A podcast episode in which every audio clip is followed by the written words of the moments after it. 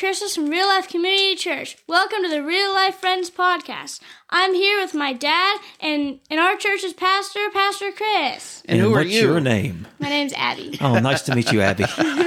Thanks for hijacking our uh, podcast. Yeah, way to go. So we're down to only three episodes. Yes, and we only have one more theme left to do. We have done peace, hope, and joy, and now we're on to Love. yes. And we just finished with our uh, Wednesday night fellowship instead of having our usual Wednesday night service slash hybrid Bible study. We do a variety of things in there, but this time we just uh, brought out the food, and I tell you what, I saw one of my favorite things over there. What was that? I love chocolate cake. I thought you were going to say meatballs. Well, You just look like a meatball guy. That's that, well, I look like a. Oh, I'm glad you said guy at the end. I'm like, what? I look like a meatball. Uh, that's Yeah. fair. That's fair play. Actually, Hey, by the way, tonight was a case study because I always make the claim that, uh, you know, for a Wednesday night service or prayer meeting, we have very few people, which is normally the case. But I said, if we serve food, you know, we did do about double tonight as far as the number of adults. did. I think we had over two dozen, which was wonderful. It, it was. certainly and no. no speaking of love, you could really sense, in all seriousness, the love in that place that that our people have one for another. Indeed, but my love for chocolate cake is where where we were, quite frankly. Because now you jump the gun on me. You've actually kind of skipped ahead because when I am using that term "love" for how much I love chocolate cake, even German chocolate cake, which isn't Yeah. my favorite texture, I absolutely love it. We have really trivialized the word love, haven't we, in the English language? We've, at the very least, it would be fair to say we've given it a lot of di- different definitions, or we use it a whole lot of different ways. yeah, so we, you know, I say I love my wife, I love my dog most of the time, I love my children, I uh, I love Chick Fil A, and obviously there's different different degrees of That's love. one of well, that's one of the greatest loves that yeah, can be. yeah, that's the apex. But uh, Almost. That's right. So, you know, it's interesting though, when we think of love, we normally think of emotion, right? right. We we think of something that we feel and biblically speaking, you know, certainly we are to feel affections and emotions towards God and one another. But often, most often in the Bible, love is actually used as a verb.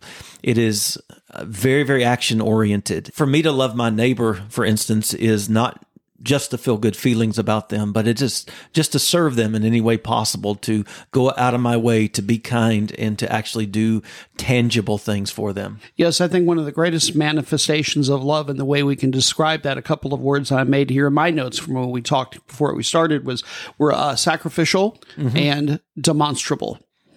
Yeah, that's really good. Yeah, that's rich.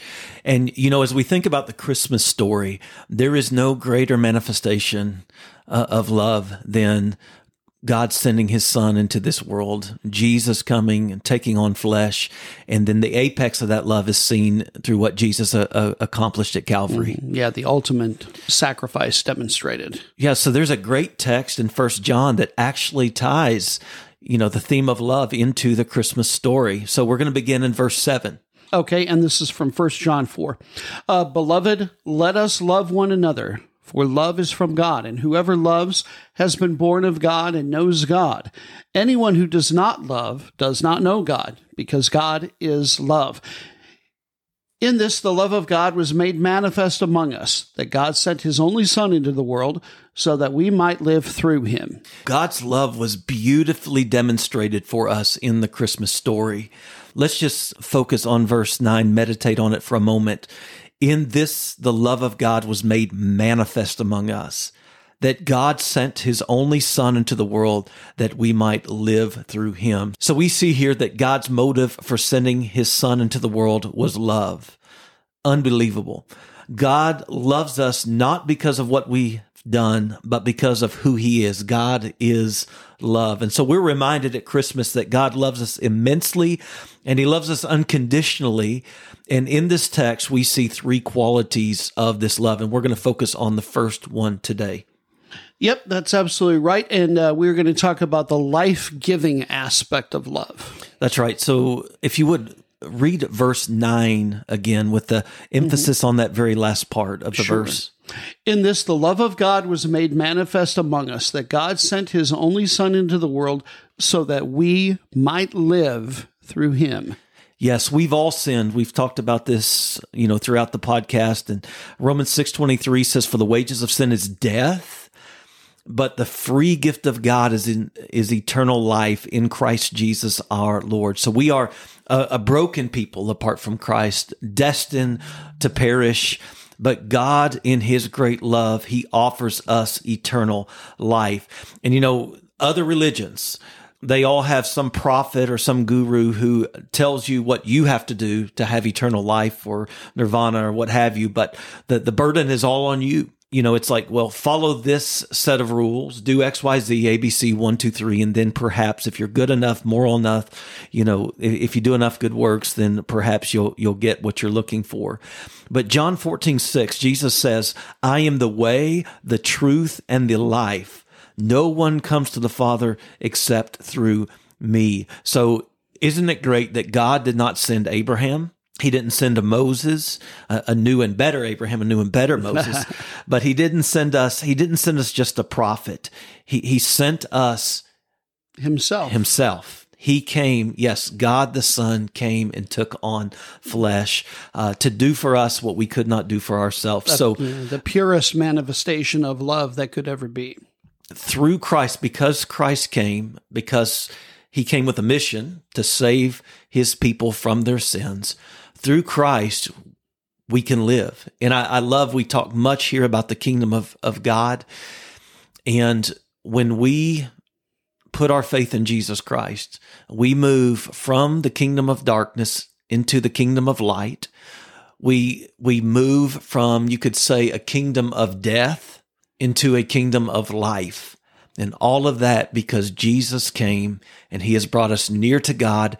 And God's love is no longer a concept to us, but through Christ, that love was made manifest. And so we're always looking for ways to tie uh, tie these things into practical things that we're all uh, you know doing, going through, seeing throughout Christmas. And I'm and we we struggled a little bit for how we wanted to divide these up and do it. And it occurs to me, I know a great way to end this one. So do tell.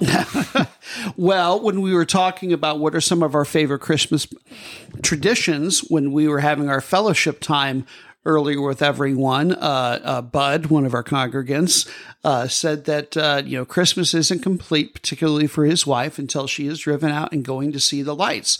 So when you're going out, you know, until you get to the lights. Really, you're in comparative darkness, especially right before you wow. get there. So, something you can think about because we're all going to go driving around looking at Christmas lights of varying kinds.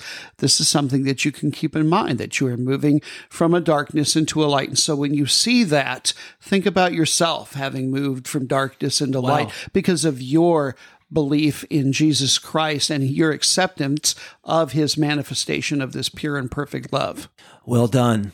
We're so grateful for the love of God that has come through Christ. It's been made manifest to us, and that's something we need to relish every day. Thanks for listening. Join us again tomorrow.